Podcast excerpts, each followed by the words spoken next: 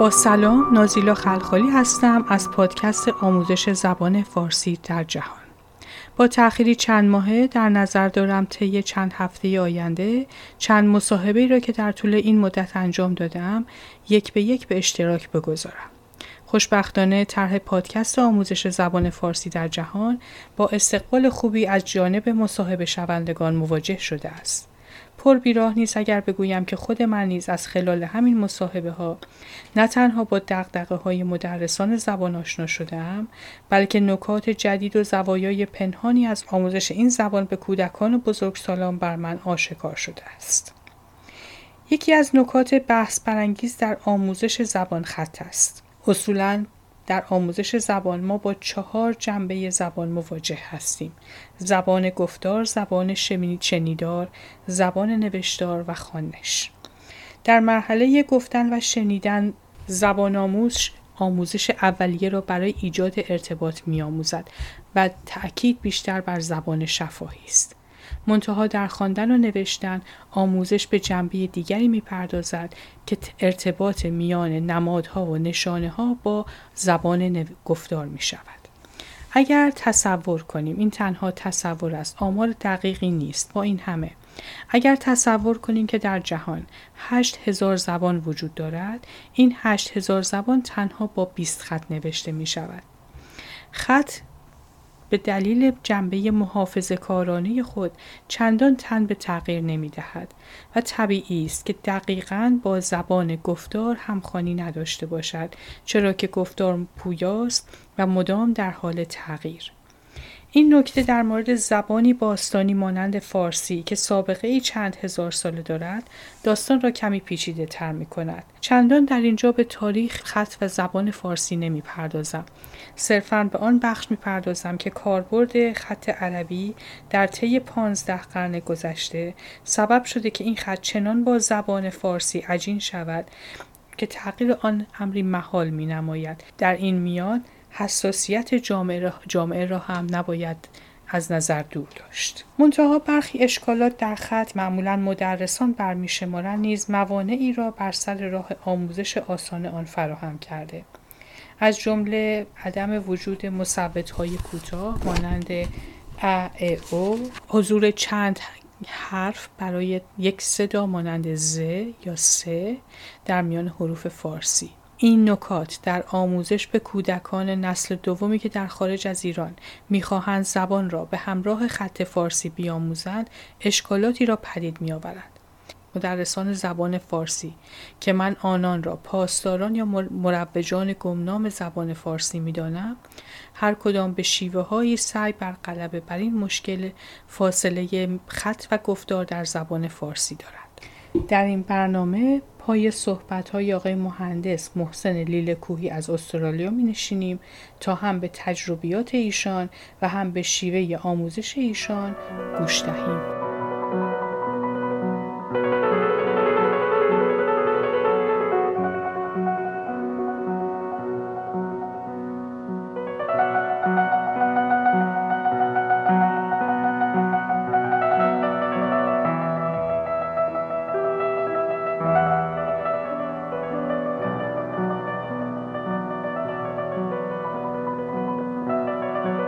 لطف کنید خودتون رو معرفی کنید و برامون بگید که چطور شد در کار آموزش زبان فارسی افتادید.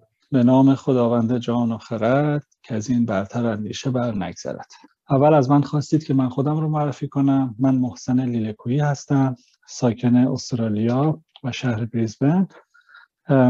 تحصیلاتم هیچ ربطی به ادبیات فارسی زبانشناسی نداره و مهندسی مواد و متالوژی خوندم و آنالیز داده ها یا data analytics لیسانس و فوق لیسانس هم از ایران گرفتم. فارغ تحصیل دانشگاه شریف هستم.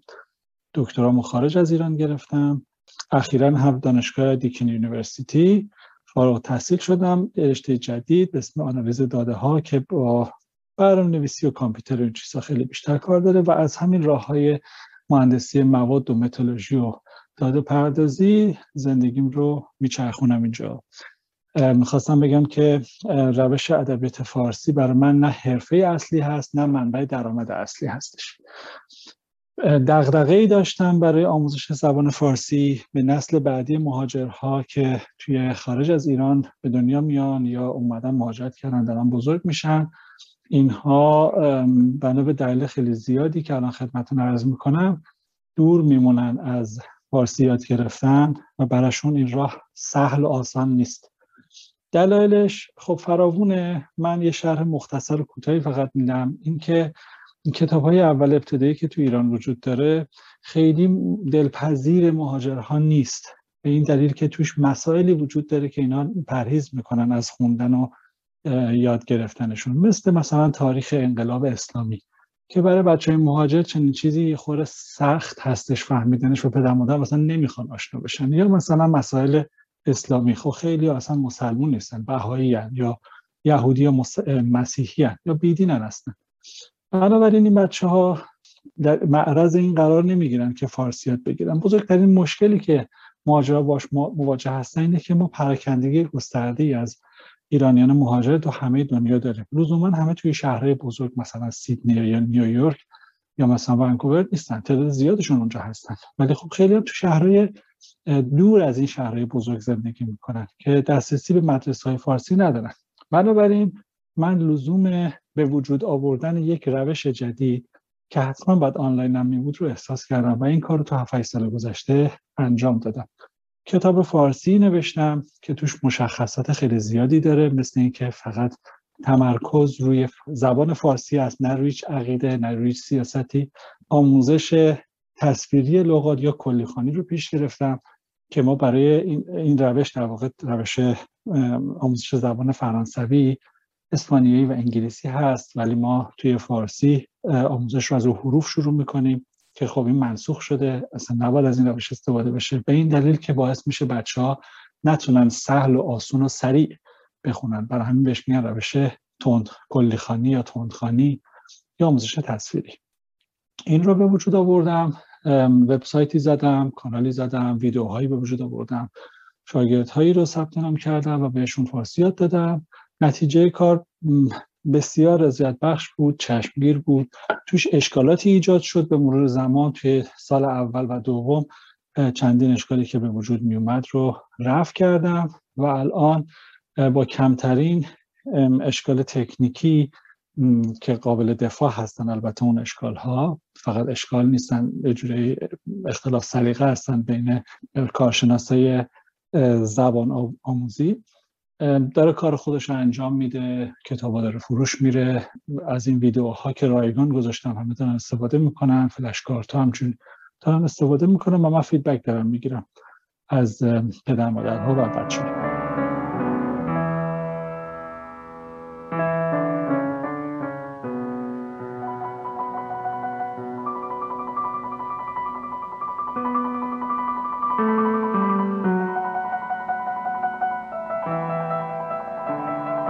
جالب بود نکاتی رو که گفتین برامون. حالا فکر کنم یه ذره آرومتر پیش بریم که بتونیم در واقع مسئله یه ذره بیشتر بست و گسترشش بدیم. چند سال هست شما اصلا در این کار دست داریم؟ و آیا این کار چون مثلا فکر کنید اینطور که من می‌دونم حداقل در امریکای شمالی آموزش اداره آموزش پرش مثلا کانادا یک بودجه رو اختصاص میده برای کلاس زبانهای مادری که در مهاجرانی که میان اینجا می‌تونن داشته باشن. ولی خب مثلا این قرار رو گذاشته که کلاس نباید کمتر از 15 نفر باشه. آیا شما فقط آنلاین درس میدین و یا اینکه در اونجا مدارسی هست که آموزش زبان فارسی داشته باشه؟ از آخر به اول جواب میدم. ما اینجا مدرسه های حضوری داریم. هم مدرسه که از ده 20 سی سال گذشته اینجا کار می‌کردن همچنان دارن کار می‌کنن فقط دبیراشون عوض شده محل فیزیکیشون هم اونجا هست. روش جدیدی رو هم دوست عزیزم آقای هوتن هویت دوست ابدا کردن که فارغ تحصیل کارشناسی ارشد ادبیات فارسی از دانشگاه تهران هستند و همینطور master دیگری از دانشگاه Griffith University گرفتن در زمینه education ایشون هم یه روشی ابداع کردن. و با روش ایشون حضوری کلاس دارن. من باشون همکاری می‌کنم کمکشون می‌کنم. کلاس فیزیکی اینجا برگزار میشه. بچه ها میان و خیلی دوست دارن. نکته خیلی مهمش اینه که بچه ها دوست دارن کلاس ها رو از این هفته تا اون هفته بیتابی می‌کنن که سر این کلاس دوباره شرکت بکنن. انقدر جذابیت داره براشون. یه جورایی خسته کننده و فرار بکنه از این کلاس ها نیست. این یه نکته خیلی مهم هستش که هم هوتن هم من رایت می‌کنیم که بچه ها فقط نه این فارسیات بگیرن سال اول برن دیگه نیان بلکه بچه رو طوری علاقه من می‌کنیم که تا بزرگسالی علاقمند به زبان فارسی باقی بمونه و بخواد بیشتر یاد بگیره. این اشتباهیه که معمولا من دیدم تو مدرسه ایجاد می‌کنن. توی مهاجرهای قدیمی می‌بینم که مثلا یه سال دو سال بچه رو زور کردن و آوردن کلاس فارسی ولی بچه دیگه بعدش دیگه نمی‌خواد. یه خوره که بزرگتر میشه. دیگه امتناع می‌کنه از رفتن به سر کلاس فارسی. اما از کی من آموزش شروع کردم؟ همونطوری که گفتم از 7 سال پیش اینجا من آموزش زبان فارسی رو شروع کردم. ولی در کل تدریس رو از خیلی سنین کم من خب چون دبیرستان درسم خوب بود همه دوروبری ها فامیل می‌گفتن که بیا ریاضی و نمی‌دونم اینجور چیزا رو به به بچه های فامیل یاد بده. من همیشه تدریس می‌کردم. بعدها هم که وارد تدریس شدم توی آموزشگاه های مختلف و بعد از فوق لیسانس هم, هم دانشگاه تدریس می‌کردم هم توی یکی از این علمی کاربردی ها. بعدش هم که رفتم برای دکترا اونجا هم تدریس می‌کردم. و بریزبن هم که اومدم برای دو سال توی کالجی باز تدریس می‌کردم تا قبل از فراگیری این بیماری مصری. بله همیشه با تدریس معنوس بودم روش ها و تکنیک های آموزش رو می‌دونم. اما در زمینه آموزش زبان فارسی به بچههایی که خارج از ایران دارن بزرگ میشن و پدر یا مادر یا هر دو فارسی زبان هستن من کلماتمو با دقت استفاده می‌کنم. می‌خوام بگم که این کودکان دو زبانه هستن لو زمان ایرانی نیستن فارسی زبان هستن می‌تونن تاجیک یا افغان باشن یا هر جای دیگه ولی فارسی زبان هستن پدر یا مادرشون یعنی حداقل کلمات فارسی رو می‌تونن بفهمن و صحبت می‌کنن. این دایره لغاتشون به حال نزدیک 500 کلمه هست. سلام و حالت چطور؟ اینا رو متوجه میشن. برای اینها در واقع ما نمی‌خوایم بهشون سواد یاد بدیم. یعنی هدف ما سواد آموزی نیست. مثلا فرض کنید تو ایران بچه که به هفت سالگی می‌رسه دیگه حرف می‌زنه. و ما به این می‌خوایم سواد یاد بدیم. یعنی خواندن و نوشتن یاد بدیم. اما صحبت ما توی کشورهای خارج از ایران که بچه ها خیلی کلمات محدودتری رو بلد هستن دیگه سواد آموز، آموزی نیست بلکه زبان آموزیه. یعنی باید بهشون کلمات رو هم یاد بدیم. یعنی گنجینه لغات اینها رو باید افزایش بدیم و بعد بهشون خواندن و نوشتن هم یاد بدیم. یعنی دو تا رسالت در یک جا باید انجام بگیره. مثلا فرض بکنید من بچه ای دارم که آوردم سر کلاس فارسی معلمم داره بهش یاد میده می‌رسه به جایی که مثلا کلمه سبز رنگ سبز رو می‌خواد یاد بده. به بچه سین رو یاد داده بچه یاد گرفته. به بچه ب رو یاد داده یاد گرفته. بابا رو می‌دونه آب رو می‌دونه. ر هم یاد داده. خور کلماتی هم که با بخش زر هم یاد داده. کلماتی هم که با ز نوشته میشن می‌دونه. بعد به کلمه سبز می‌رسه بچه با دردسر این رو می‌خونه سه یه فتحه داره بعد به بعد ز میگه س س سب سب سب سبز. خب بچه موفق شد. آفرین. خوند. کلمه سبز رو خوند. پس بچه سواد رو یاد گرفته. این دانش آموز ما با سواد شده و می‌تونه بخونه سبز رو. ولی ازش بپرسین سبز یعنی چی؟ نمی‌دونه. از این مقوله ما خیلی زیاد داریم. خیلی من به یکی از مدرسه ها سرکشی می‌کردم. سرکشی یعنی بازدید می‌کردم در واقع میرم مدرسه های دیدم یه پسر بچه نشسته پدرش ایرانی مادرش چینیه انگلیسی روان حتی چینی هم خیلی روان اومده فارسی هم یاد بگیره. داشت مشق می نوشت می دود. و یه صفحه از بالا تا پایین خیلی قشنگ تر تمیز با خط تیره می دود. ازش پرسیدم چی می نویسی حتی نفهمید من چی میگم. انگلیسی ازش پرسیدم چی می نویسی گفتش دارم فارسی می نویسم گفتم این کلمه که نوشتی چیه؟ می‌تونی بخونی؟ گفت دود. گفتم یعنی چی؟ گفت نمی‌دونم. خب این در واقع اشکال از طرف اون بچه نیست. اشکال از طرف روش آموزش. خب چجوری این رو باید حلش بکنیم؟ باید حواسمون به این باشه که بچه ها کلمات کمتری می‌دونن.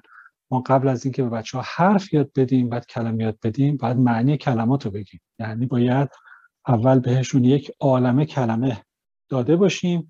توی این کلمات اون وقت برگردیم حروف رو هم بهشون گفته باشیم. آموزش تصویری که من ابدا کردم همین کار رو انجام میده. حالا به این دلیل که گفتین شما بخش به بخش پیش بریم من منتظر میمونم که شما بپرسید تا من بیشتر توضیح بدم.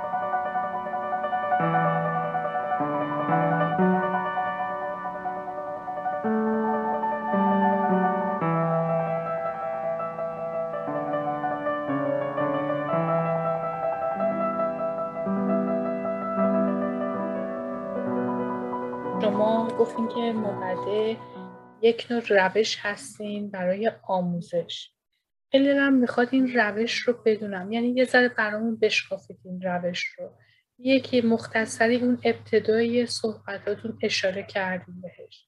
ولی می‌تونم خواهش کنم چون تصویری هم نیست پادکسته یعنی صوتیه. دلم می‌خواد یه طوری توضیح بدید که شنونده ما متوجه بشه حداقل یک درک و دریافتی از روش شما داشته باشه. از به خدمت شما که روش آموزش تصویری یا کلیخانی یا به قولی تندخانی به این شکل هستش که یک واژه کلمه وکبلری رو کلش رو به بچه میدن و معنیش میگن. فرض کنیم ما کلمه سی به انگلیسی رو می‌خوایم به بچه یاد بدیم. هیچ وقت نمیگیم که این A و P و P و L و E و این اپل هستش و این سیب هستش که از مغازه خریدیم و دیشب خوردی. خوشمزه بود و دوست داشتی. خب چی میگن به بچه؟ میگن اپل. اولا سیب رو نشون میدن و میگن اپل. و اصلا نمیگن معنی مترادفش این سیبه. یاد بگیر اپل همون سیبه. همون میگن اپل. یعنی اون شی رو بهش میدن و میگن این اپل. خب و و نمیگن که این A این P یعنی بعد یه شکل به بچه بدیم که بگیم این اپله. که بدون اون اون شی چیه؟ حالا خوراک اپل اولا حیوان خوراکی رنگ. تو چه دسته تو ذهنش نگهش داره؟ تو دسته میوه ها نگه میداره تو ذهنش خب اپل. بعدش هم نمیگیم که این A این P این L هم چیزی نمیگیم. A بزرگ چیه؟ P بزرگ چه شکلیه؟ E بزرگ هم چیزی نمیگن. فقط می نویسن اپل اون نوشته رو میدن. بچه یه اسکن کلی از اون کلمه نوشته رو اون کلمه رسم الخط اون کلمه می‌کنه و save میشه تو مغزش. خب از اون به بعد اگه شکل سیب رو نشون بدین میگه اپل. اگه نوشتهش هم نشون بدین میگه اپل. حالا بگین اگه این, این P چیه شاید ندونه. شاید بگه پ شاید بگه P شاید هم ندونه. اصلا مهم هم نیست برای ما. ولی به مرور زمان کشف می‌کنه که A چیه P چیه. چون مثلا فرض کنید که یه کلمه دیگه باشه که توش A باشه مثلا take خب اونجا دیگه اون ای بعد از تی که مثل اپل ا صدا نمیده. ای صدا میده. تیک تیک هم کلیشو می‌بینه و میگه. و نمیشه نمی‌خواد لازم نیست که بگیم که اگر A بود بعد یه حرف بود بعد ای بود این ایک مثلا خونده میشه. لازم نیست اسلوب بدیم. اصلا اصولا زبان اینجوری به وجود اومده که اول زبان بوده بعد براش گرامر یا دستور ادبیات نوشته شده. اول دستور ادبیات نبوده که بعد زبان به وجود بیاد. بنابراین ما هم همینجوری به بچه باید یاد بدیم. اون چیزی که هست رو همینجوری تحویلش بدیم. بعدها اگر خواستش دستورها رو بهش بدیم. تو زبان فارسی ما پیچیدگی بیشتری داریم به خاطر اینکه حروف رو با هم دیگه میچسبونیم. شما فرض کنید من به بچه بخوام بگم یادت باشه ر از سمت راست میچسبه به حرف قبل از خودش. از سمت چپ نمیچسبه به حرف بعد از خودش. فکر کنیم بچه هفت ساله متوجه میشه. هیچ وقت متوجه نمیشه. ولی اگه براش بنویسید مثلا سرسره و اینو مثلا رفته باشه رو سرسره بازی کرده باشه راجع به سرسره بهش داستان بگین راجع به سرسره جمله بسازیم سرسره رو نقاشی کنیم هی بگیم سرسره سرسره این بالاخره سرسره می‌دونه چیه می‌دونه اون اسلایدینگه که میره مثلا تو پارک بازی می‌کنه و چند بار خاطره داره ازش و اینا دیگه اونو میگه سرسره. حالا کلمه‌شو که ببینه دیگه می‌دونه اون ر به سه چسبیده ولی به بعدیش نچسبیده. بدون اینکه این قانون رو در واقع بهش تشریح و توضیح کرده باشید یعنی به صورت تصویری اون کلمه رو یاد می‌گیره. بهش میگن آموزش تصویری و کل کلمه رو بهش میگیم. پس میگن کلی خانی. هیچ وقت سرسره رو بچه های من اینطوری نیستن که اگه بهشون سر... کلمه سرسره رو نشون بدی وایسن برای شما بخونن آهسته آهسته بگن س س سو سر سو اصلا اینجوری نمی‌خونن. نگاه کنن میگن سرسره. کما اینکه شما الان کلمه مثلا فرض کنید اطلاعات رو جلو شما فقط بنزه یک دهم ثانیه جلو چشم شما نگه دارن و اونوری کنن شما میگین اطلاعات مگه حرف حرف می‌خونید شما؟ بچه هم همونطوری می‌خونن دیگه. یعنی باید ما از سال اول ابتدایی اینا رو برسونیم به این مهارت. هنر متن نه اینکه بندازیم توی دستانداز حرف به حرف خوندن بعد کلمه به کلمه فهمیدن و جمله. اینطوری نباید باشه. باید از کلمه شروع بکنن. نتیجه کار من اینطور میشه که بچه ها یک صفحه فارسی رو می‌خونن سریع می‌خونن می‌فهمن کیف می‌کنن و اشتیاق دارن صفحه بعدی بخونن. بچه هایی رو من دیدم که حرف به حرف یاد می‌گیرن. یک صفحه فارسی می‌خوام بخونم. من مجبورم سن هفت سال هشت سال هست. بعد از یک, یک صفحه خوندن سردرد می‌گیرن خسته میشن نفهمیدن اصلا چی چی خوندن فقط تونستن بخونن و اشتیاقی برای صفحه بعدم ندارن. که بخونن بنابراین روش آموزشی صحیح نیست که باید روش آموزشی با روزگار امروز ما که روزگار شتاب زده تریه بچه ها اطلاعات بیشتری رو از مدیاهای دیگه دارن دریافت می‌کنن. ما هم با همون سرعت بتونیم در اختیار بدیم. یادمون باشه نسل به نسل انسان ها باهوشتر میشن برتری ژنتیکی پیدا می‌کنن. سریعتر یاد می‌گیرن اطلاعات گسترتری توی دنیا وجود داره. یه مثال خوبی که بخوام برای شما بزنم اینه که مثلا 300 400 سال پیش حالا کمتر یا بیشتر شخصی به اسم نیوتون زندگی می‌کرد که دانشمند روزگارش بود و نابغه بود و و هیچ کس مثل اون نبود و, و یه عالم چیز کشف کرد و فرمول رو اختراع کرد. تمام اطلاعاتی که نیوتون داشت ما تو سطح اول و دوم دبیرستان. میشه نهم و دهم بچه ها می‌خونن. حالا مثل فکر کنم یه سالها تو ایران عوض شده من خود قدیمی تر میگم. حال یل 9 and year 10 حتی تو اینجا بچه ها قوانین نیوتون رو دارن می‌خونن. خب اون موقع یه دانشمندی که علم روزگار رو داشتش علم همه روزگار اون موقع رو داشت اونو تازه داشت کشف می‌کرد. ولی اما تو سن زیر 18 17 بچه اونا رو دارن یاد می‌گیرن. و خیلی چیزای دیگه هم همینطوره. مثلا کامپیوتر و اندروید و آیفون و اینجور چیزا که در عصر زندگی ما نبود تو سن مثلا 17 18 سالگی ما نبود. بچه ها الان توی سن 10 سالگی همه چیز رو می‌دونن گوشی رو بر می‌دونن و همه چیز اونتا می‌دونن. ما نمی‌تونیم این بچه رو بنشونیم و به سرعت خیلی کم بگیم که بیا بهت بگم این که و این گه این چون سرکش داره و 600 توضیح بدیم. اصلا نمی‌خواد و اون سرعت حوصلش هم سر میره. ولی اگه کلمات رو بهشون بگیم خیلی اشتیاق دارن که کلمات بیشتری رو بگن توانمندی خوندنش رو پیدا بکنن. ذهنشون یارای این هستش که حجم بیشتری از اطلاعات رو جذب بکنن و خیلی سریعتر فارسی رو یاد می‌گیرن. تاکید می‌کنم زبان آموزی نه فقط سواد آموزی برای بچه های خارج از این رو لازم می‌دونم که اضافه بکنم قبل از اینکه به سوال بعدی شما برسیم.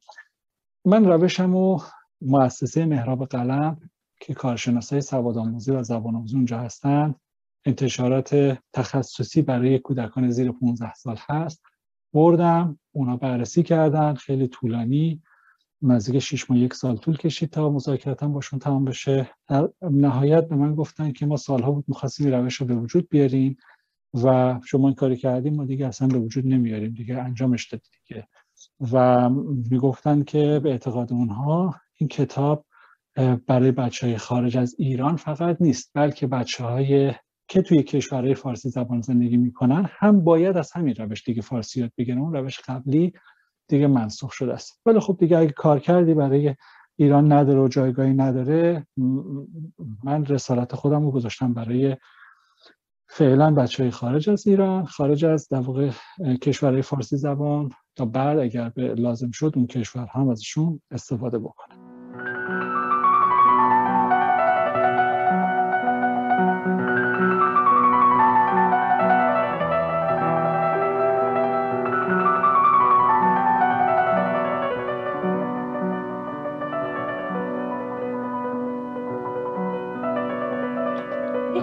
داشتم. شما بیشتر تجربه آموزشتون آموزش آنلاین بوده درست میگم؟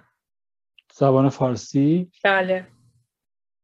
نه هر دوتاش به یک سان به یک اندازه بوده. یعنی ایرانیایی که اینجا بودن آشنا شدن با این روش. هم خودشون هم دوستان خودشون رو دعوت کردن. ما جلسات هفتگی میذاشتیم و میومدن بچه ها من بهشون فارسی یاد میدم. و همون اندازه هم آنلاین من ثبت نام کردم و آموزش دادم. منطقه کلاس های حضوری برای فقط خب طبیعتا فقط کسایی بودش که نزدیکای من زندگی می‌کردن. تعدادشون هم در 20 نفر بیشتر نشد هیچ وقت. امکانش نبود اصلا به خاطر اینکه همون پراکندگی ایرانی که گفتم. اینجا ما جمعیت ایرانی خیلی نداریم توی استرالیا. ما تو کل این قاره 58 هزار نفر ایرانی داریم. ولی توی مثلا فرض کن اگر یه شهر ونکوور یا تورنتو رو بخوایم حساب بکنیم 150 تا 200 هزار تا ایرانی داریم. بنابراین طبیعیه که ما اینجا خیلی شلوغ نشیم. اما آنلاین نه آنلاین مقدار فرق می‌کنه. آنلاین ها کلاس ها یک به یک بوده همیشه. کلاس ها نمی‌تونم بگم مثلا ده 20 نفر من کلاس داشتم. از نظر تعداد بخواین حساب بکنین برابر از نظر تعداد ساعتی که آموزش دادم هم تقریبا میشه گفت. می‌تونم بگم برابر. برای بچه نه یعنی دانش آموز ساعت حساب بکنیم برابر بوده بله. یعنی اینکه برابر بوده یعنی چی؟ یعنی با کلاس های حضوریتون برابر بوده؟ یعنی مثلا 20 تا شاگرد آنلاین داشتین 20 تا شاگرد حضوری داشتین؟ مثلا دارم می‌پرسم. بله دیگه یعنی که حدودا می‌تونم بگم برابر. من که هیچ وقت آماده نکردم خودم برای این سوال. انا آمار بگیرم که در کل تو این 7 8 سال من چند تا شاگرد با سواد کردم. چند تاشون آنلاین بودن چند تاشون حضوری بودن. من آمار دقیق ندارم ولی می‌تونم بگم به یکسان بوده اینجوری نبوده که آنلاین من بیشتر کار کردم یا حضوری بیشتر کار کردم. هر کدومشون هم لطف خودشونو دارن. یعنی مثلا توی حضوری طبیعتا بچه ها منو می‌شناسن به غیر از کلاس ها خب مثلا توی مهمونی ها توی پارک ها پیکنیک ها بازم همدیگر رو دیده ایم با دختر خودم مثلا بازی کردن. بنابراین یه لطف دیگه ای داشته. ولی آنلاین ها خود خب طبیعتا من خانواده رو فقط آنلاین دیدم. بعضیشون رو اومدن یه وقتی بریزبنم دیدم یا یه وقتی اصلا هیچ وقت نه پدر مادر رو نه بچه رو هیچ وقت از نزدیکم ندیدم. فقط از طریق اینترنت تماس برقرار بوده و بهشون آموزش شدن از نظر تعداد اگر بخوایم بگین یا زمان کار کرد می‌تونم بگم حدودا آره هیچ کدوم برتری به اون یکی نداشته. اما از یک سال یک سال و نیمه گذشته من هیچ کلاس آن حضوری خودم برگزار نکردم بلکه به آقای هوتن هویت دوست کمک کردم. ایشون کلاس دارن و هر کاری لازم بوده اگر وقت داشتم بهشون در واقع حمایت کردم از ایشون. کلاس های حضوری رو برگزار کردم به ایشون که روششون خیلی قویه کامل خوبه پر انرژی خیلی قبولش دارم. روش من با همه آن چیزی که هستش فقط یه بخش کوچیکی از روش ایشونه. یعنی ایشون از کتاب های من از فلش کارت های منم استفاده می‌کنه ولی هزار و یک فعالیت دیگه هم سر کلاس داره برای آموزش زبان فارسی. ولی روش من آنلاینه. من فقط الان تمرکزم روی آنلاینه و شاگرد آنلاین ثبت نام می‌کنم و این بچه ها می‌تونن از هر جایی از دنیا باشن. همینجور که می‌بینید الان 9 و 20 دقیقه شب شما میشه ساعت 11 و 20 دقیقه ما. البته شما جمعه بعد از ظهر هستین من دیگه الان توی شنبه صبح هستم. شنبه دیگه وسط روز هستم. بنابراین اگر که شاگردی از مثلا شرق آمریکا و کانادا بخواد کلاس داشته باشه من اگه ساعت هفت صبح هشت صبح بیدار بشم روز شنبه میشه برای اونا جمعه بعد از ظهر اونا که وقت خیلی مناسبی هم هستش. هفتهشون تموم شده برای فردا تکلیفی ندارن و می‌تونن این آموزش رو دریافت بکنن. برای منم روز تعطیل شنبه است وقت مناسبی. از اون طرفم با غرب کانادا و آمریکا مثل لس آنجلس و سیاتل و ونکوور سه ساعت کمتر اختلاف ساعت داریم. یعنی شما ساعت 9 20 دقیقه هستین اونا 6 و 20 دقیقه هستن. بعد از شرق کانادا با غرب کانادا و غرب آمریکا می‌تونم کلاس داشته باشم. همینطوری می‌تونم یعنی آخر هفته رو چندین کلاس برگزار بکنم. اینجا هم شرق و غرب استرالیا هم دو ساعت اختلاف زمانی داره بین بریزبن که ما توی شرقی ترین قسمت هستیم و غربی ترین که پرت باشه دو ساعت فاصله داریم. یعنی شاگردی که از پرت اگه بخوان از من آموزش بگیرن هشت صبح از خواب بیدار بشن. ما دیگه شدیم در صبح ما زودتر روز میشیم. بنابراین بر, بر اونا می‌تونم به موقع کلاس رو داشته باشم. بلخص کسایی که نزدیکتر به من هستن آخر هفته می‌تونه براشون به همین روش من برنامه‌ریزی می‌کنم و شاگردا رو تو جای مختلف دنیا که هستن خیلی راحت می‌تونم این سرویس رو در اختیارشون بدم. خستم نمیشم خیلی دوست دارم این کار رو. آنلاین که هستم هر بچه‌ای برای خودش شیطنت خودش بازیگوشی خودش روش آموزشی که دوست داره بگیره علاقمندی یا عدم علاقمندی خودش رو داره چلنج خودش رو داره یا بگیم چالش و راه خیلی خوبی هستش. نتیجه کار همونجا یه شاید خیلی همون لحظه دلپذیر نباشه. ولی شما فرض بکنید که بچه ای که هشت سال پیش هفت سالش بوده الان 15 سالشه. دختر خانومی هست الان 15 سالشه. ماشاءالله قدش مثلا دیگه هم قد منه بزرگ شده. و دیگه دبیرستانی هست و دیگه داره میره که دبیرستان تمام بکنه ولی فارسی هم خیلی قشنگ حرف می‌زنه و می‌خونه و کیف می‌کنه.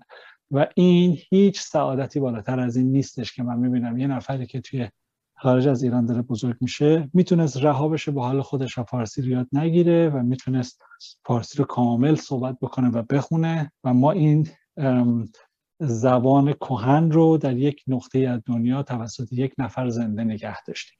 و این تمام دغدغه‌ای بوده که من داشتم و همچنانم دارم و قصد دارم که همینطور ادامه بدم تا هر جایی که می‌تونم. انشالله حالا حالا داشته باشیم.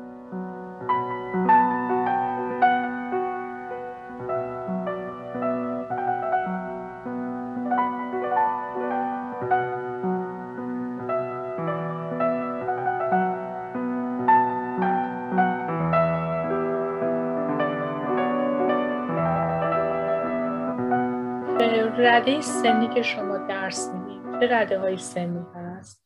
از, چند سالگی شروع می‌کنن و بعد چند سالگی دیگه مثلا دیگه نمیان کلاس یا مثلا فکر می‌کنن کافیه دیگه یا نه مثلا همچنان دانشگاه هم که میرن ترجیح میدن بازم این کلاس ادامه بدن. اینو خیلی برام جالبه که اینو بدونم از این نظر. روشی رو که من ابدا کردم و کتابی که نوشتم و فلشکارت که به وجود آوردم و برای اختصاصا کلاس اول ابتدایی طراحی شده. یعنی کسی که قدم اول رو می‌خواد برداره. طبیعتا بچه ها می‌تونن تو هفت و هشت سالگی این آموزش رو بگیرن. اما بچه هایی هم هستن که تو سن کمتر پنج سالگی و 6 سالگی پدر مادر کتاب و فلش رو بهشون دادن و بچه ها خودشون یاد گرفتن تو هم پنج سالگی. اصلا کمترین نیاز به معلم و پدر مادر. خودشون از, از همون فلش ها اون کتاب جوری طراحی کردم که در واقع بچه ها خودشون می‌تونن کشف بکنن. مثل مثل مثلا یه موبایل اگه به یه بچه بدین نمیره دفتر راهنماشو بخونه تا یاد بگیره چیکار کنه. خودش میره کشف می‌کنه که این موبایل چجوری کار می‌کنه یا کنترل یه تلویزیون. شاید زمانه ما اولین باره که کنترل تلویزیون در اومده بود دفتر راهنماش بریم میخوندیم. ولی دیگه الان کسی این کار نمی‌کنه. نگاه سری تق تق تق می‌زنن میرن جلو. کتاب فارسی که من طراحی کردم همینطوره. پس بنابراین به هوش و علاقمندی بچه خیلی ربط داره که 5 6 سالگی شروع کنه یه کمی دیرتر 7 8 سالگی. از اون طرف شاگرده هم داشتم که تا مثلا ده تا حدود 20 سالگی 18 سالگی اصلا به فارسی خوندن هیچ وقت نیومدن و نخوندن. ولی یه هایی توی 18 سالگی این علاقه درشون به وجود اومده که فارسی زبان مادریشون رو یاد بگیرن بخونن. بنابراین اونا براشون قدم اول همین کتابی بوده که من طراحی کردم باید همینو میخوندن. خب بنابراین کسی که اگر 7 8 سالش باشه این کتاب خونده باشه سال بعد دیگه روش من به درش نمی‌خوره. باید بره یه چیز دیگه ای بخونه. در ادامه باید چه چیزی بخونه؟ خب دیگه اینجا جاییه که خیلی راجبش می‌تونیم صحبت بکنیم که برای سال دوم سوم چهارم چه چیزی باید طراحی شده باشه براش اجازه بدین این قسمت رو اصلا برش ورود نکنیم تو این جلسه صحبت چون خیلی بحث گسترده خیلی حرف برای گفتن دارم. فقط می‌تونم یه اشاره کوچیک بکنم. بعد از سال اول سال دوم سوم به بعد تاکیدم روی این هستش که از بسیاری کتاب های متنوع استفاده بکنن. یعنی می‌تونم بچه برای سال دوم می‌تونه 50 تا کتاب بخونه.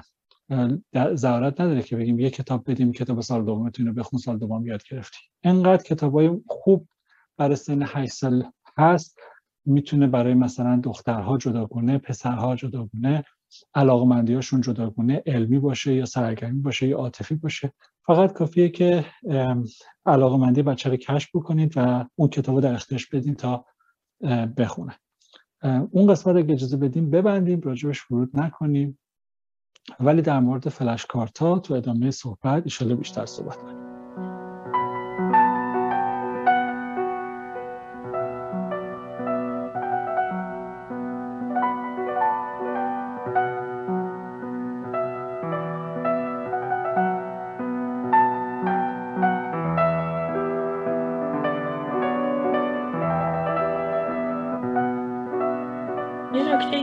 می‌خواستم ازتون بپرسم درباره این بود که مزایا و معایب آن تدریس آنلاین رو برامون تعریف کنید چون شما خودتون بال دستن در یه همچین روشی هستین.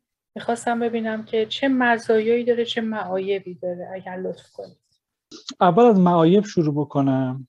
که بگم. قبل از اینکه کسی دیگه ای به من بخواد ایراد رو بگیره که آنلاین خوب نیست به این دلایل می‌خوام بگم که خودم آگاه هستم به اون ایرادها. مثل اینکه مثلا سر کلاس حضوری شما می‌تونید یک فعالیتی برای بچه طرح و برنامه کنید. مثلا یک حرف خاصی رو لام رو مثلا بشینیم نقاشی بکنیم و بچه ها کیف بکنن. خب ما تو آنلاین دیگه اینو از دست میدیم نداریم این فضا که بخوایم حضوری این کارو بکنیم. یا مثلا یه موسیقی که توش حرف لام هستش بزنن و بچه بلند شه یکم هم ورجه وجه بکنه که این خیلی هم خوبه برای بچه ها برای روحیشون ولی دیگه تو آنلاین ما اینو کم تر و کمتر داره. همه فعالیت های حضوری که توی کلاس میشه انجام داد مثلا بچه ها کنار همدیگه باشن دوست پیدا بکنن روابط اجتماعی قوی تر پیدا بکنن رو ما دست میدیم. مثلا اگه بخوام با همدیگه کار گروهی بکنن یه کار دستی رو مثلا سه نفره درست بکنن ما دیگه دست میدیم. ما دیگه نداریم توی آنلاین اینجور چیزا رو. مجبوریم که اینا رو واگو این مهارت ها رو واگذار کنیم به کلاس ها و جاهای دیگه که لزوما خوب اینا می‌تونن فارسی باشن یا نباشن. بنابراین اینا ایراد کار هستش. کلا فضای مجازی فضای تنهایی هستش. فضای اجتماعی کمتری هست. هرچند بهش میگن social network ولی به اعتقاد من فضای تنهاییه دنیای واقعیه که آدم با هم دیگه تقابل بیشتری دارن. رو در رو, روی بیشتری دارن.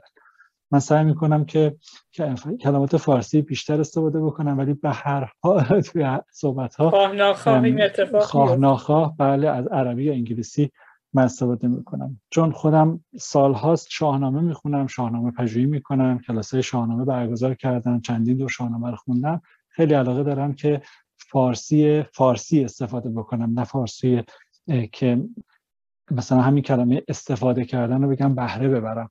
یا از صحبت بگم گفتگو ولی خب به حال نمیشه دیگه. آدم تو این تله میفته و انگلیسی و عربی استفاده می‌کنه. اما از مزایای فلش کارت بگم. ما توی فلش کارت هدف اول این هستش که بچه ها با کلمات بیشتری آشنا بشن. فلش کارت ها رو من توی 35 درس تقسیم بندی کردم. تو هر درسی یک سری کلمات رو به بچه ها یاد که تو اون درس خاص مثلا فرض کنید درس 11 هم حرف ز رو دارم یاد میدم. که هر چیز ز هست از موز از بوز از نمی‌دونم ترازو اینا اونجا اومده با شکلش. بچه ها با اون کلمه مثلا با کلمه ترازو با کلمه موز مثلا دارن آشنا میشن. اونجا حرف ز هم قرمز شده. خب 10 تا 12 تا 15 تا کلمه بچه اما در عین حال توی هر درسی هم یه تم آموزشی داریم. تم های آموزشی ما اینها هستن. رنگ ها میوه ها مزه ها حیوانات اعضای بدن احساس کشورها شهرها اقوام ارزش ها و الاخر سی و پنج تا از این تقسیم بندی ها من دارم. مشاقل ورزش ها علاوه بر ارزش ها مثلا ژیمناستیک کشتی نمی‌دونم جودو اینا رو بچه شاید انگلیسی آلمانی سوئدیشو بلد باشن ولی خب فارسیش هم یاد بگیرن خوبه دیگه. و الی آخر. خب رنگ ها رو ما باید یه سری به بچه ها یاد بدیم. بعدا بیایم کلمه‌شون مثلا بگیم سفید و اینجوری می نویسن این یکی از مزایای آموزش با فلش کارت هستش که بچههایی رو داریم که تعداد کلمه کمتری می‌دونن.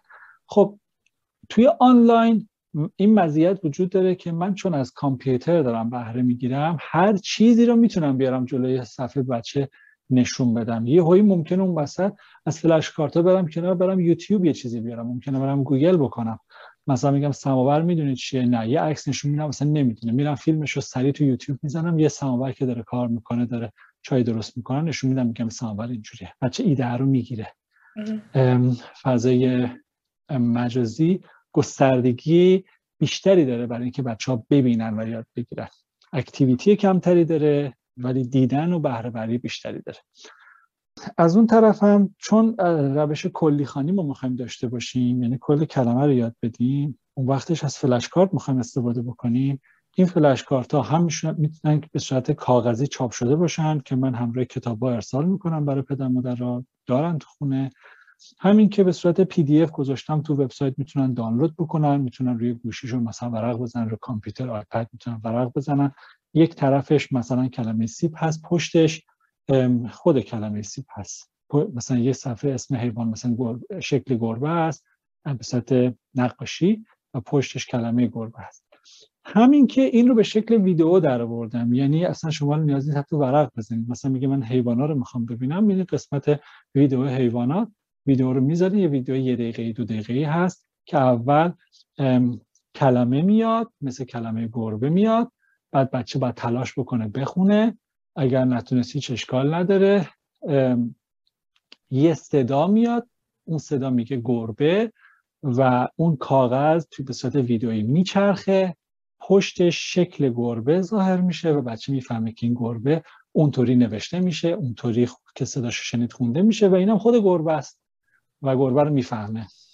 و همینطوری ده تا حیوان رو می‌بینیم برشون میوه هم همینطور رنگ هم همینطور فصل ها روزای هفته اعداد همه اینا همینطور به بچه آموزش داده میشه. یعنی بچه با ویدیوهای یکی دقیقه دو دقیقه می‌تونن یه بخش از این تم آموزشی رو بگیرن. این ویدیوها رو من همه رو رایگان در اختیار همه قرار دادم. هم توی یوتیوب هم توی اینستاگرام هم توی فیسبوک و هم توی کانال تلگرامی با نام مدرسه آنلاین فارسی. همه لینک هم آماده هست. می‌تونم در اختیار بذارم برن همه استفاده بکنن.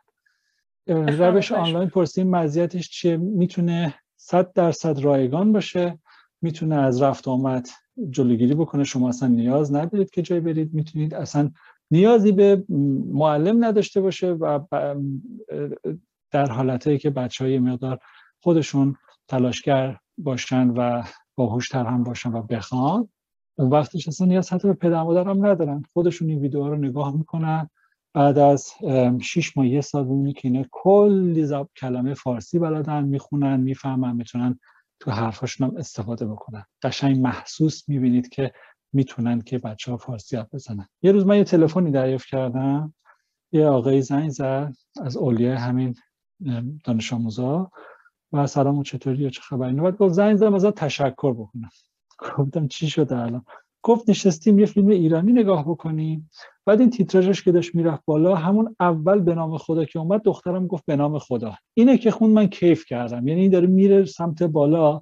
این بچه ای که مثلا یکی دو ماه بود اومد سر کلاس تونست بگه به نام خدا رو سریع در حرکت تونست بخونه من کیف کردم. فهمیدم که این روش خیلی خوب داره جواب میده. گفتم خب خدا رو شکر ما هدف این بود که بچه یاد بگیرن دیگه هدف رو زد بچه ایشون الان دیگه کامل فارسی می‌خونه و می‌نویسه و حرف می‌زنه با کمترین مقدار استفاده از کلمات انگلیسی. کمی که دختر خودم هم همینطوره الان باش حرف بزنی فارسی باتون حرف می‌زنه و کلمات انگلیسی استفاده نمی‌کنه اصلا. اگر که حالا به پیچیدگی اون جمله ربط داره ما خودمونم خیلی وقتا نمی‌تونیم فرار بکنیم از استفاده از کلمات انگلیسی. تا حد بسیار قابل قبولی اینطور هستش.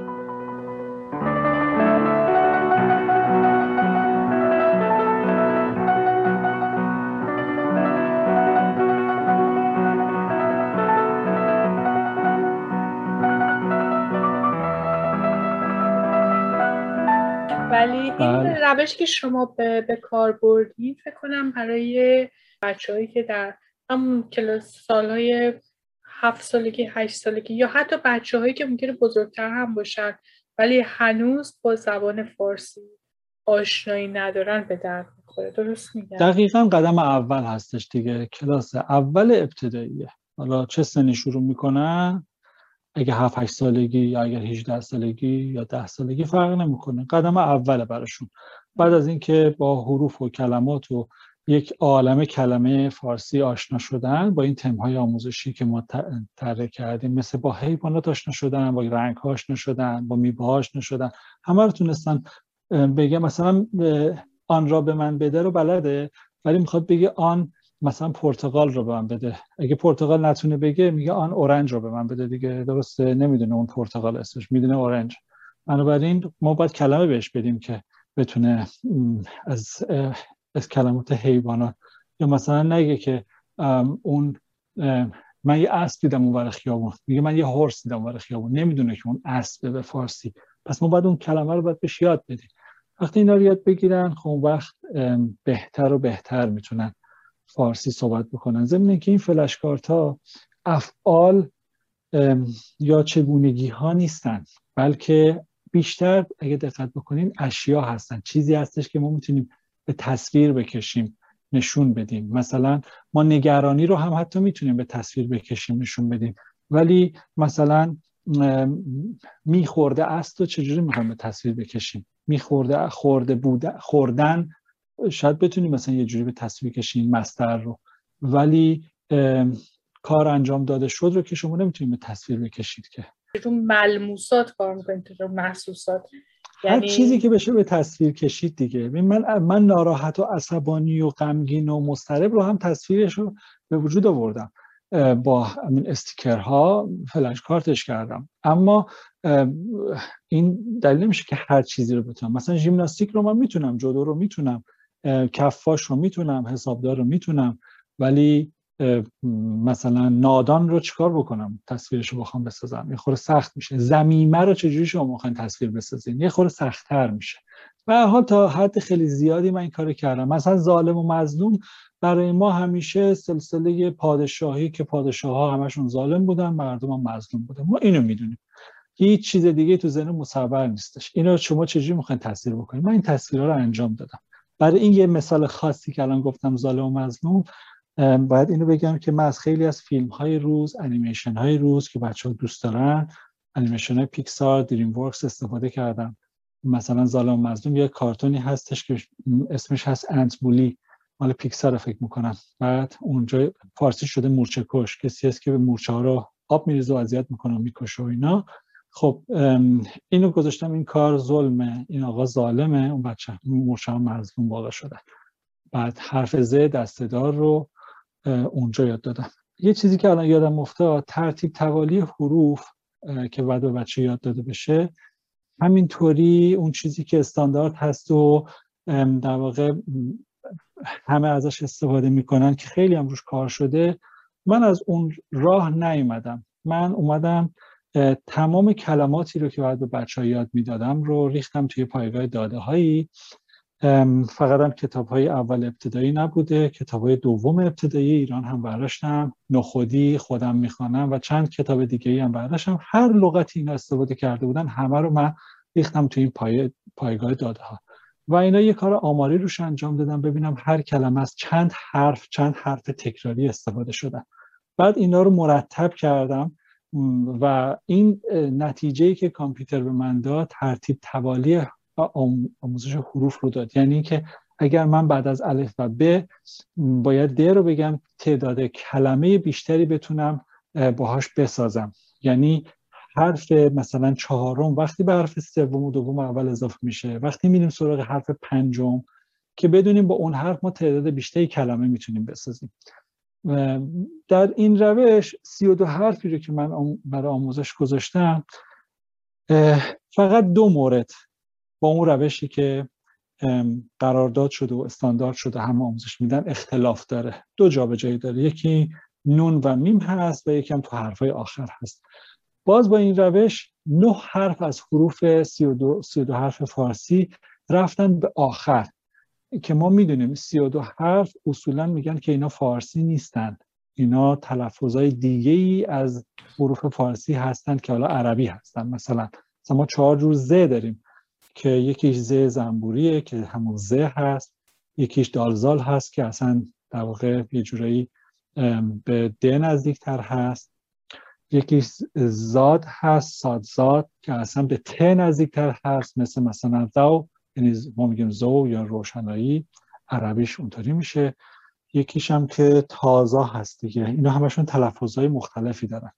مثلا سین سه سه نقطه رو ما میگیم مثل سریا ولی مثلا مثل تی اچ باید تلفظ بشه سریا یا سه ساد و حالت سود زدن مثل سلوات اینجوری با تلف ما اینا رو نداریم ما همه رو میگیم سه. بنابراین اینها از در واقع حالا تاریخچه زبان و چگونگی این شکلگیری این حروف در فارسی و عرب ها چی شده اینا رو بذاریم کنار. اینا رو ما الان باید یاد بدیم. اینا خواه نخواه باید برن توی نه حرفی که آخر سر باید بچه یاد بدیم و طبیعتا هم کلمات فارسی باشون نمیشه ساخت. کلمات عربی هستن. مثل, زا... مثل زید استدار ظالم و مظلوم و ظلم اینا خوب به حال فاعل و مفعول و فعل هستن دیگه درسته؟ تو این باب هستن. ما اینو باید همینجوری به بچه یاد بدیم. میره درس اگر کسی اون نه درس آخر رو اصلا نگیره هم باز فارسی رو یاد گرفته. ولی خب نمی‌تونیم مثلا انتظار داشته باشیم کلمه مستطیل رو دیگه بتونه بنویسه که دو جور ت مختلف توش داره. یا استراب رو بتونه بخونه. و مثال برای این من زیاد دارم ولی بیشتر اجازه بدین دیگه عمیق‌تر از این نشیم و یه مدار اطلاعات پاییتر بیشتر در واقع به شنونده بدیم. تا همینجا هم خیلی مفصل خوب توضیح دادید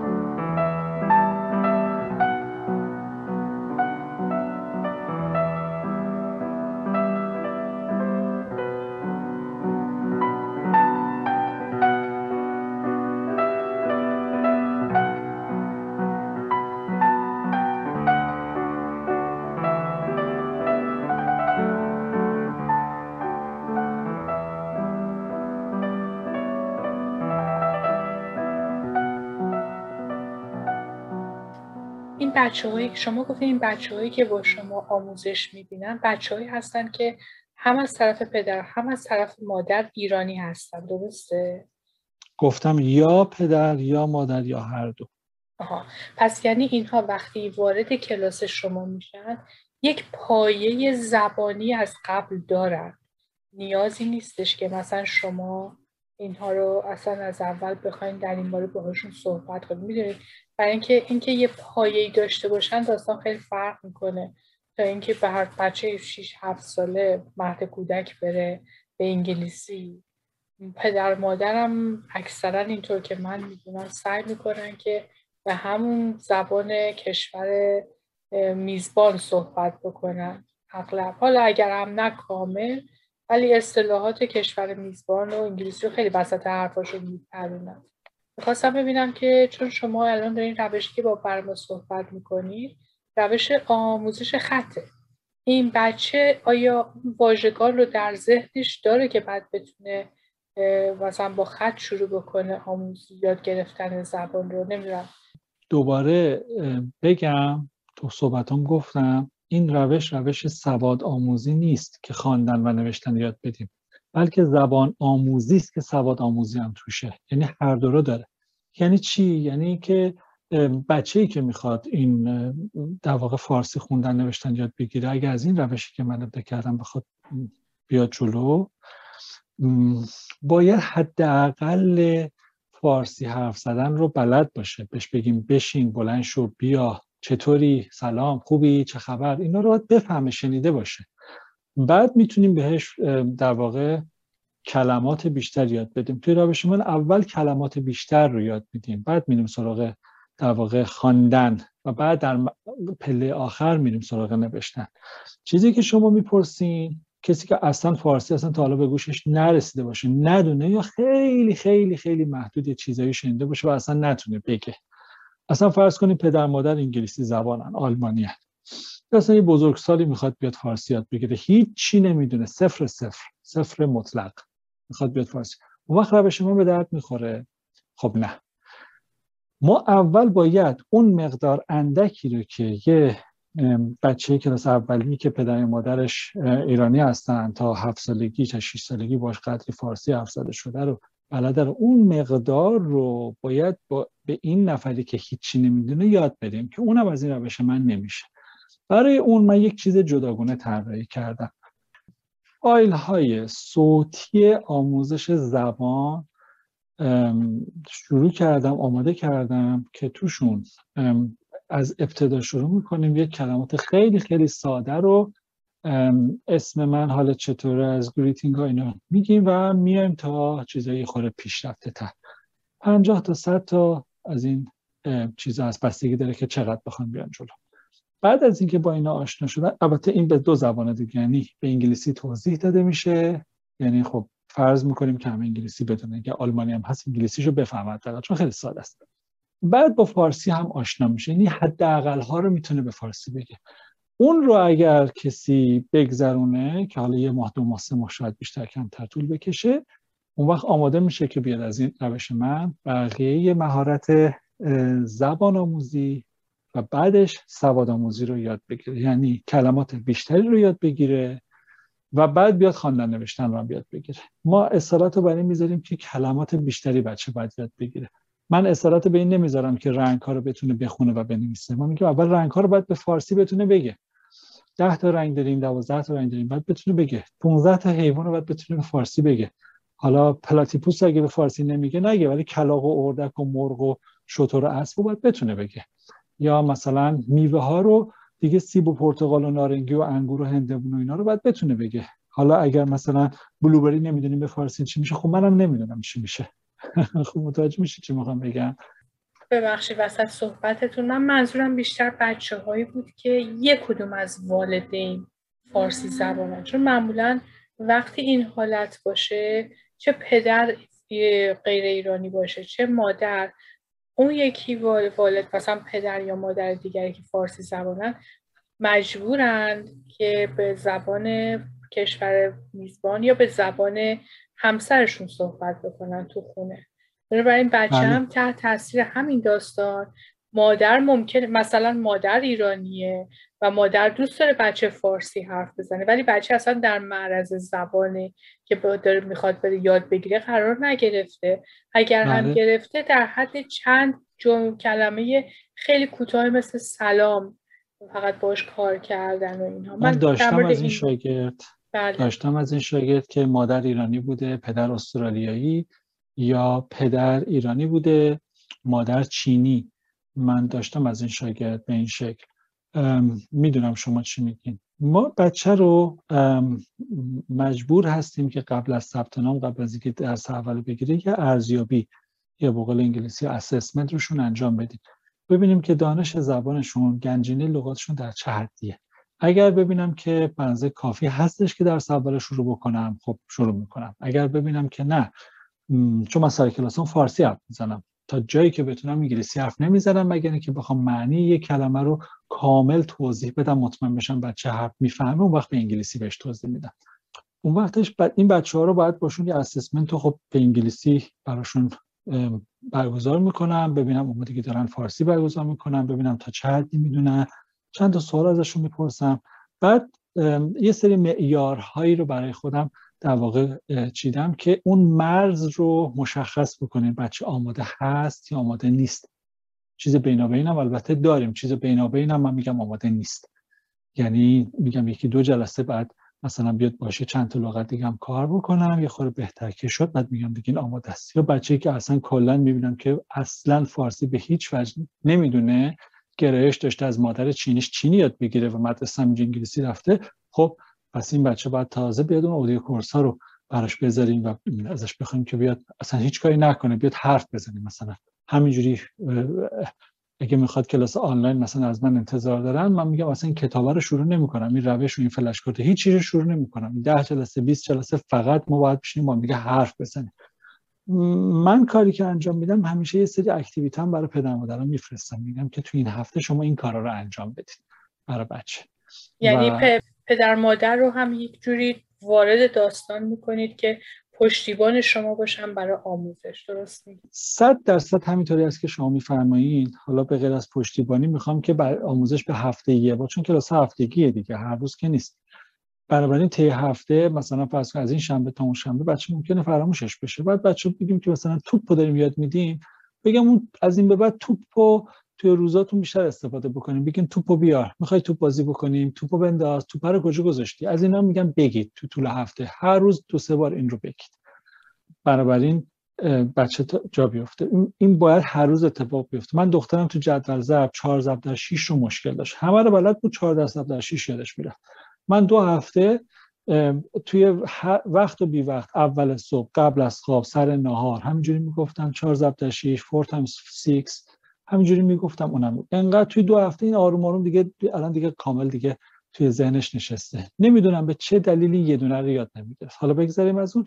بله من اکتیویتی ها رو برای که آموزش کلمات رو مثلا 5 تا کلمه رو تو این هفته از پدرم می‌خوام که بیشتر ازش استفاده بکنن توی صحبت ها بیشتر بگنش. بنابراین بچه‌ای که اصلا آماده نباشه که مورد سوال شماست رو به این ترتیب براشون یه برنامه 50 تا 100 لغته می‌ذارم برای یک ماه که بچه ها باید اونا رو آسته آسته بشنون و بفهمن. حتی اگه تکرارم نکنن بشنون و بفهمن. یعنی پدرم میگم که صحبتتون تو این هفته از این 5 تا لغت استفاده بکنید هر روز هر که می‌تونید. منم وقتی صحبت می‌کنم از اون پنج تا کلمه هی استفاده می‌کنم. یعنی مثلا می‌خوام بچه رو به حرف بگیرم نمیگم عروسک بازی می‌کنی. وقتی می‌خوام بگم توپ بگم فوتبال نگاه می‌کنی اون توپ ببینید چه توپ خوشگله؟ ببینید توپ بسکتبال با توپ فوتبال فرق می‌کنه؟ مثلا اگر متوجه نمیشه خب انگلیسی شو میگم. با انگلیسی باش حرف می‌زنم. داستان چیزی که وسط صحبتم میارم حول اون چند کلمه باید باشه. بنابراین بعد از این مدت متوجه میشم که مثلا توپ رو می‌دونه یا اگه به رنگ ها بخوام برم رنگ ها رو سعی می‌کنم بیشتر استفاده بکنم تا جایی که می‌تونم تمرکز بزنم روی تا بچه را بیفته. هر وقت که احساس کردم که راه افتاد بچه دیگه حداقل کلمات رو دونست و تونست بفهمه حتی اگه استفاده نکنه مهم نیست. بفهمه اون وقت من درس شماره یک از کتاب خودم از 35 درس شروع می‌کنم و فلش کارت رو برای شروع می‌کنم و میگم حالا فلش کارت رو شروع کن یاد گرفتن. قبل از اون نه. قبل از اون اگه سوالت اینه که به درد کسی که اصلا هیچ چی فارسی نمی‌دونه می‌خوره نه نمی‌خوره. باید حتما حداقل از شنیدار رو بتونن. یعنی حداقل مهارت شنیداری رو داشته باشن بشنون و بفهمن.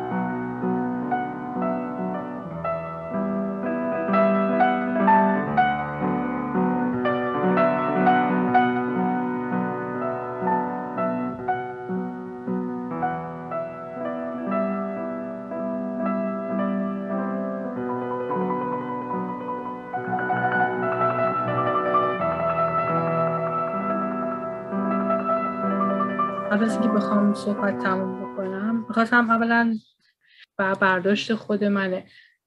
یک موضوع در علوم انسانی وقتی شما می‌خوایم بررسی بکنید می‌تونید از زوایای گوناگونی بررسی کنید که هیچ, هیچ کدوم هم ناقض اون یکی نیست. به آموزش که دیگه حالا جای خود دارد.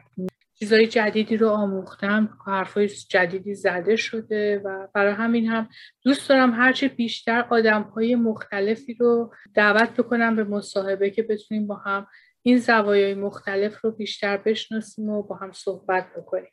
صحبت آخری نکته آخری اگر شما دارین خوشحال میشم بشنوم. فقط خیلی خیلی تشکر می‌کنم از این دقدقه که شما دارید از هم تلاشی که می‌کنید تو این راه من هر کسی هر جای دنیا تو زمینه زبان و ادبیات فارسی فعالیتی بکنه من حمایت می‌کنم و هر کاری از دستم بر بیاد براشون انجام میدم. امیدوار این هستم که ما من و شما و همه ایرانیا بتونیم به شایستگی زبان فارسی رو این زبان کهن رو این میراث کهن رو برای نسل بعدی به یادگار باقی بگذاریم و به دست فراموشی سپرده نشه. بازم تشکر می‌کنم از شما. خیلی خیلی زیاد.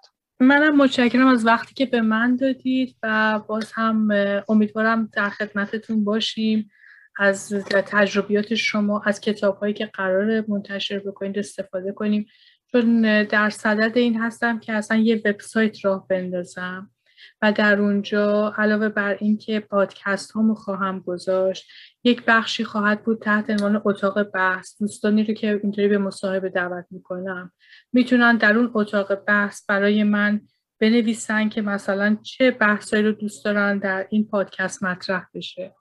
یا و حتی می‌تونید کتابتون اونجا معرفی بکنید. یک بخش می‌ذارم معرفی کتب و نشریات.